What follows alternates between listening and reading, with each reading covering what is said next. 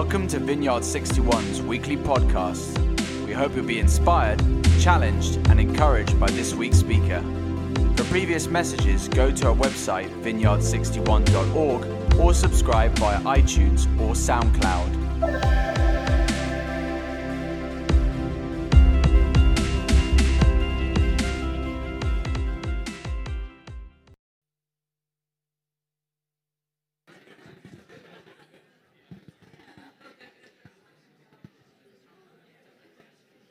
Hello.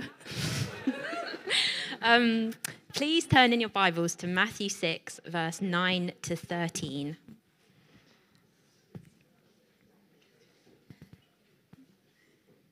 Is everyone there? So, Jesus says, This then is how you should pray Our Father in heaven, hallowed be your name. Your kingdom come, your will be done, on earth as it is in heaven. Give us today our daily bread and forgive us our debts, as we have also forgiven our debtors. And lead us not into temptation, but deliver us from the evil one. For yours is the kingdom and the power and the glory forever. Amen. For those of you that didn't have a clue who that was and you thought I just got a bit younger, that was um, our wonderful daughter Abby, and she's just home from uni, so I thought I'd put her to work. Um, got to earn her keep somehow. Um, for those of you who also don't know me, I'm Viv, and together with Steve, we have the absolute privilege of leading Vineyard, Vineyard 61 Church. We are a multi site church, so that means we have um, three sites and we are one church. So just a big hello to Battersea and Westside this morning, and um, everybody in the room here at Balham as well. Um, we had an interlude in our series on the kingdom of God last week where we had something called City Sunday. And it was just so um, good to hear the stories of all the different projects and things that everyone w- was involved with. Um, one of the things that Steve and I have always been passionate about is just seeing the church get out of the building and actually serve our community. And, and just if you're new to this church or if you're considering like hitching your boat to this church, then um, we, you will notice that we just lean heavily into that. Like, how can we actually be good news practically to our communities?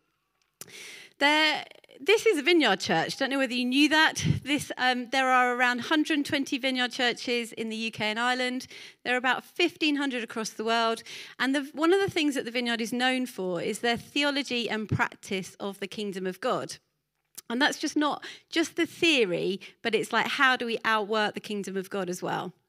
And I wonder what it is that comes to your mind when you hear the phrase the kingdom of God if this is language that's really familiar to you, if kingdom theology is like in your veins, then I just pray that this will be a refreshment for you. Um, you know, that this story that we just find ourselves caught up in. But if you're a little bit unfamiliar with it, if you kind of like heard of the kingdom of God, the kingdom of heaven, but I'm not quite sure what that means, like today, then you're in really good company with me. I grew up in, a Christ- in the Christian world. I grew up in a Christian family. I'd been to church my whole life. Um, and I had tons of scripture in me. I knew loads of the stories of the Bible, kind of inside and out. And I, had a lot of like true things floating around. Um, but a, a kind of a bit like a, a patchwork of Christian things. But what happened when I heard the message of the kingdom of God? It was like God took this thread and sewed all these patches together. And it all comes to this story, this message that Jesus preached of the kingdom of God. Not only did my own lived experience sort of make sense of what I believe to be true, but this message, uh, you, you, you, you see the longings of this world. Like everywhere you go, you see people are longing for justice. They're longing for things to be made right. They're looking for goodness, aren't they? They're looking for beauty. People want restoration.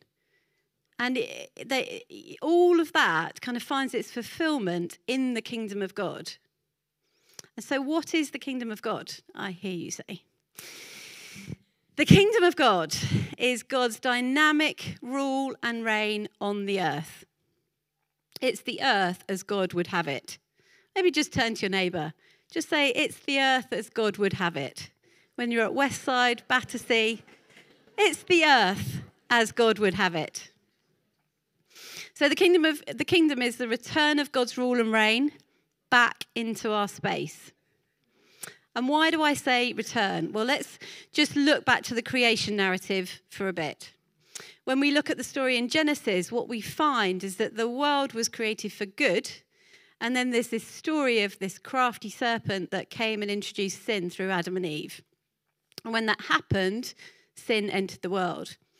I don't know if you've ever accidentally left a red sock in the washing machine when you've then put all your whites in. It's basically everything turns out pink, doesn't it? It's so annoying. But that's just a simple analogy of what happened when sin entered the world. It just tainted everything. And when that happened, a counterfeit kingdom was set up. The kingdom of darkness or the kingdom of this world is the language that scripture uses to describe it. And what we know to be true is, is there's this realm described in, in scripture called heaven. And that's God's realm. And in heaven, God's will is done perfectly. There's no sickness, there's no pain, there's no death, there's no destruction. But, and, and there's like nothing that distorts God's perfect um, heart for creation. And one, I think what we sometimes end up thinking is that the Christian claim is to get us out of the mess that we're in and get us into heaven. Don't know whether anybody kind of has grown up thinking that. This was certainly my understanding growing up. I kind of thought that it was about getting your ticket to heaven. Um, I remember being really scared that if I got run over by a bus, and I don't know whether it why it was a bus. It was always a bus in my imagination. Not that you know there was particularly many buses in Orpington, but I would die and not go to heaven. And that was honestly one of my primary motivators in inviting Jesus into my life. But the story that Jesus came announcing was totally different. That expectation was a little bit similar, even to what the Jewish people were expecting and longing for the, this framework of the kingdom of God that was familiar to them. They were waiting on a chosen Messiah to come and bring God's rule and reign into the earth, but they weren't expecting it to happen like it did. They weren't expecting Jesus to come as a baby. They weren't expecting him just to, they were expecting him to like announce and come and triumphantly bring his rule and reign like a military coup into the earth. Instead of gathering us all up and just taking us to heaven, that, it just didn't happen like that. But what happened with Jesus is he came by self sacrificial love, giving his life to be killed on a cross. And what we saw in the life of Jesus leading up to that point is he came announcing the kingdom of God, um, proclaiming that it was here, but he also came demonstrating the kingdom of God. And that's all those miracles were, all those signs and wonders. He turned the water into wine, he healed sick bodies. He was actually just showing us what the kingdom of God was like. It wasn't some fancy show that he was doing, he was bringing the reality of the kingdom to bear on a sick world after my upbringing, which heavily emphasized that it was about getting to heaven, fast forward a number of years, I then realized that the Holy Spirit was real, He was active, He was alive, He was healing. I had this kind of swing to like, wow, the kingdom is now, it's now. And I realized that God heals now and that sickness can go now and disease can go away now. And I had a bit of a pendulum swing um, where I would be declaring and proclaiming this, and probably with a bit of a lack of sensitivity to the reality of suffering and pain, if I'm totally honest. I probably went slightly more name it and claim it. But we did see miracles. You know, we did see. I remember Steve and I praying for a lady with stage four cancer, and it completely disappeared. Completely disappeared we did see and we continue to see glimpses of the kingdom, of the reality of the kingdom of God. But the problem is that what you and I know to be true is that there's so much darkness around still, isn't there? There's so much pain, there's so much suffering, and no amount of naming and claiming quite makes it go away. And this gets at the tension of the kingdom of God, the already and the not yet, which Karen talked about two weeks ago. With the first coming of Jesus, we have its introduction, and with the second coming of Jesus, when Jesus comes again, we have its culmination. And so we live between the times. It's here, we live in the presence of the future, but it's not complete yet. The kingdom is with us, but it's not complete yet. The kingdom is in us, but it's not complete yet. The kingdom is upon us, but it's not yet complete. The kingdom is moving among us, but it's not complete yet. But when healing doesn't happen, when we're faced with awful realities in this world, we can actually make a little bit more sense with this framework. We know that the kingdom isn't yet here in full. So we keep praying and we keep asking for the kingdom to be made known here and now. We pray for sickness and disease to leave. We partner with God in bringing God's kingdom here. And, uh, you know, I, have seen both of these at work. You know, a couple of weeks ago, we were at Healing on the Streets, prayed for this Muslim man who absolutely got his back completely healed when we prayed for him. He's just trying to work out how on earth that happened. And I remember, I remember somebody praying for. I had a tennis elbow a few years ago, and it was just annoying. And somebody prayed for it, completely went straight away. Never had a problem since. But I also know that I've prayed for. Um, I've prayed for a really good friend of mine, and she, I sat by her bedside as um, cancer just took her life, the evil disease of cancer. I know the, the reality. Steve had um, COVID a couple of years ago, and he's he was seriously, seriously ill, and he's not yet fully healed. And I know too many of your stories across the sites, too many of your stories, to know that life doesn't always work out well. There's so much pain and unanswered questions in the middle of all of our lives. Every single one of us, I'm sure, can testify to the painful reality that being a Christian doesn't mean that life is all about unicorns and miracles and blessings. And God meets us in these times as well. Some, probably some of the most painful times of my life when, I, when I've experienced the presence of God more tangibly than at any other time. He doesn't leave us on, his, on our own when it seems like the kingdom hasn't broken through, God is with us 100% of the time. But these tensions are real. The rule and the reign of God, the kingdom of heaven has broken through in the person and the power of Jesus.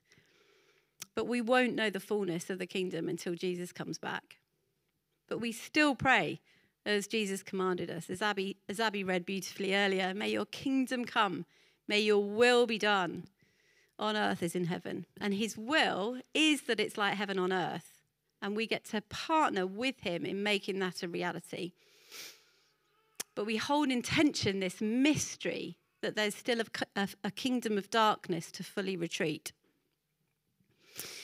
I'm sure many of you will be uh, familiar with the difference between D Day and VE Day. Obviously, all great war historians here in this church. I'm not a great war historian, but um, June the 6th, 1944, is known as D Day. It's the day that the Allies established a beachhead in Normandy. And uh, looking back in history, war historians say that at that point, when D Day was successful, the Allies won the war. The moment they established a beachhead on the European mainland. So the Allies won the war in principle on D Day. June the 6th, 1944. But the Allies' victory was not fully realised until VE Day. And v- VE stands for Victory in Europe. Didn't know you were going to get a history lesson this morning. But that took place 11 months later, 11 months after D Day, on, on May the 8th, 1945.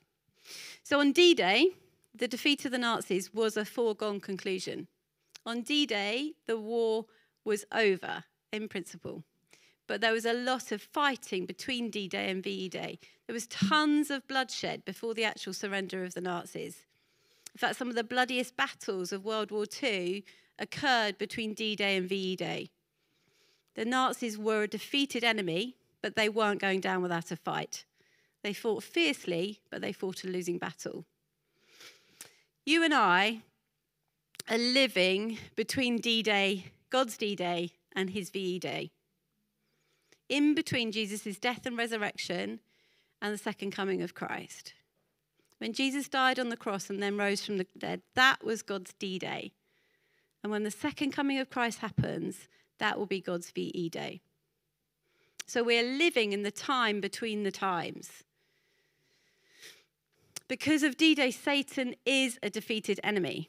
Paul writes in Colossians 2:15, and having disarmed the powers and authorities, he made a public spectacle of them, triumphing over them by the cross. So, because of God's D Day, Satan is a defeated enemy. We know that. Jesus won the victory.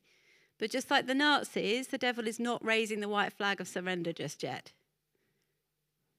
One day in the future, Satan will be completely destroyed. One day, Satan will no longer be the ruler of this world, and yet he is still ruling it.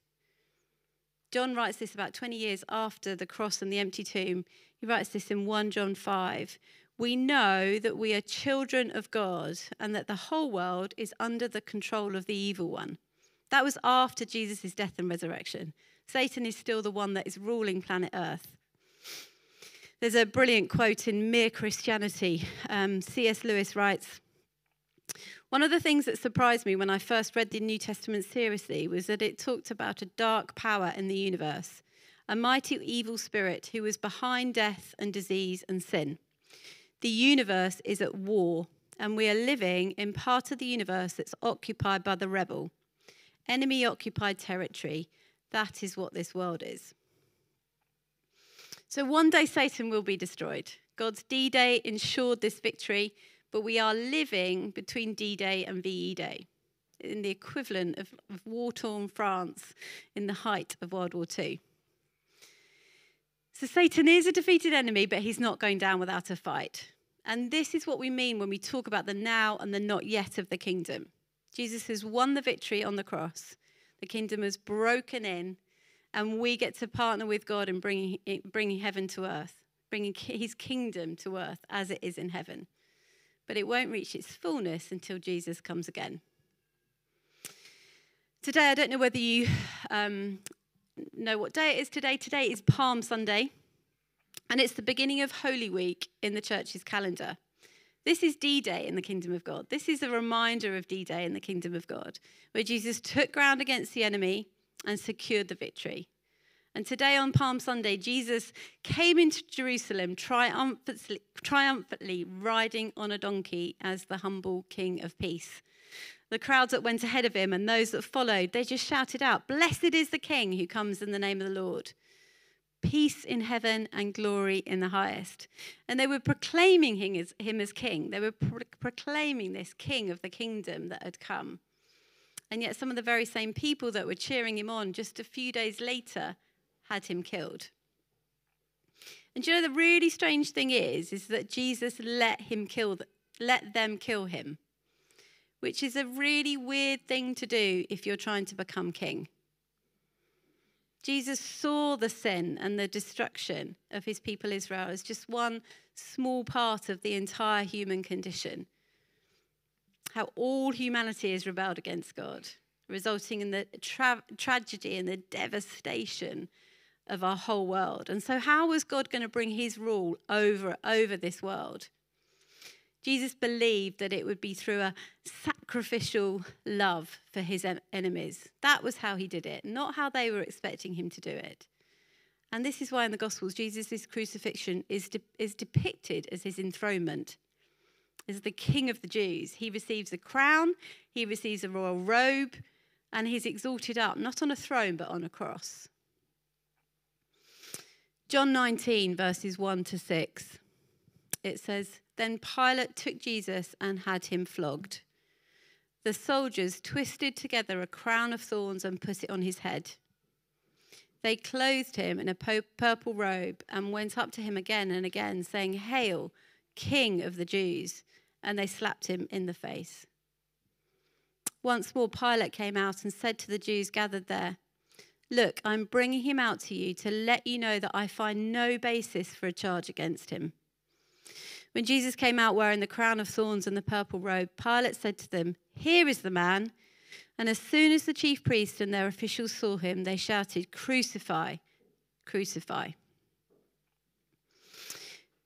The people who were expecting a messianic king must have been so confused. Their hopes were crushed, their dreams like abandoned.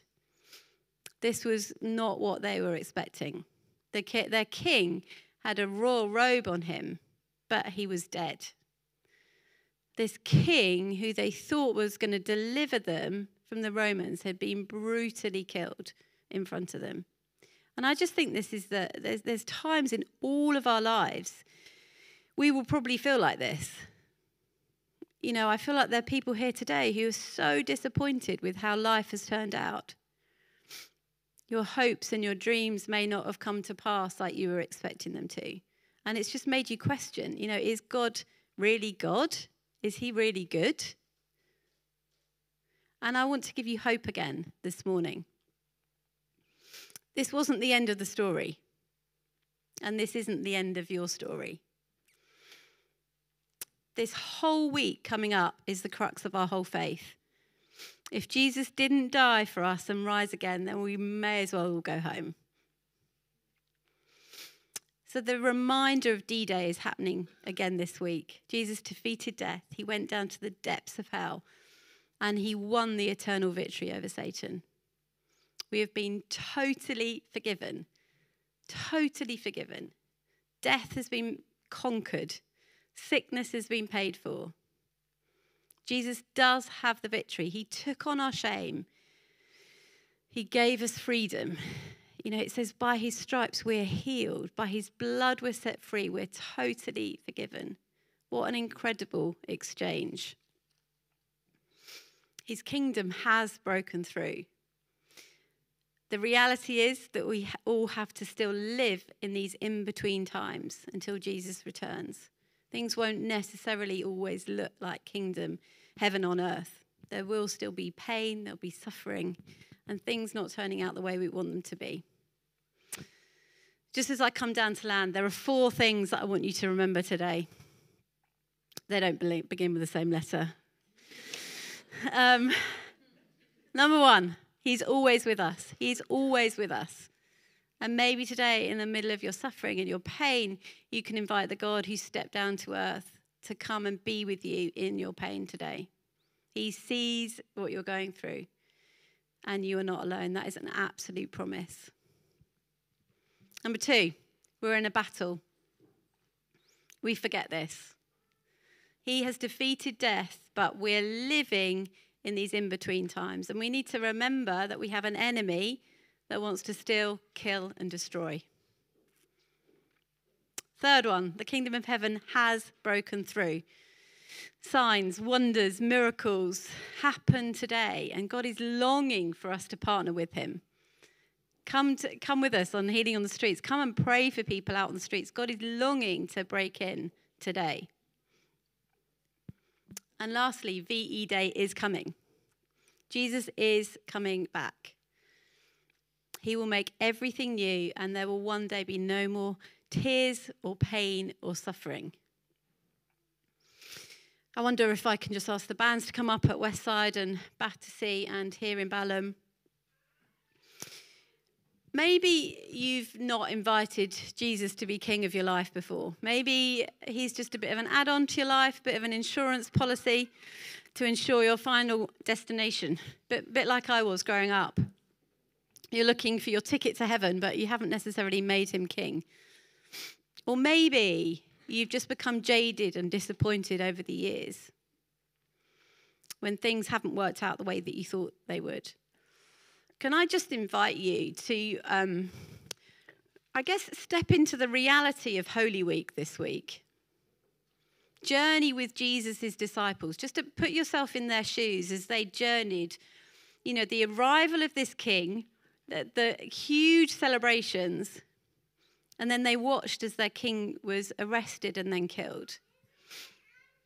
Just imagine what it would have been like for them after he died. That all of their hopes just completely gone. And I just feel there's an invitation here this morning to just bring your questions, bring your disappointments, and dare to hope again. There's so much mystery as we sit in this tension of the now and the not yet, yet of the kingdom. But the kingdom has broken through, and he wants to partner with him in seeing his kingdom on earth.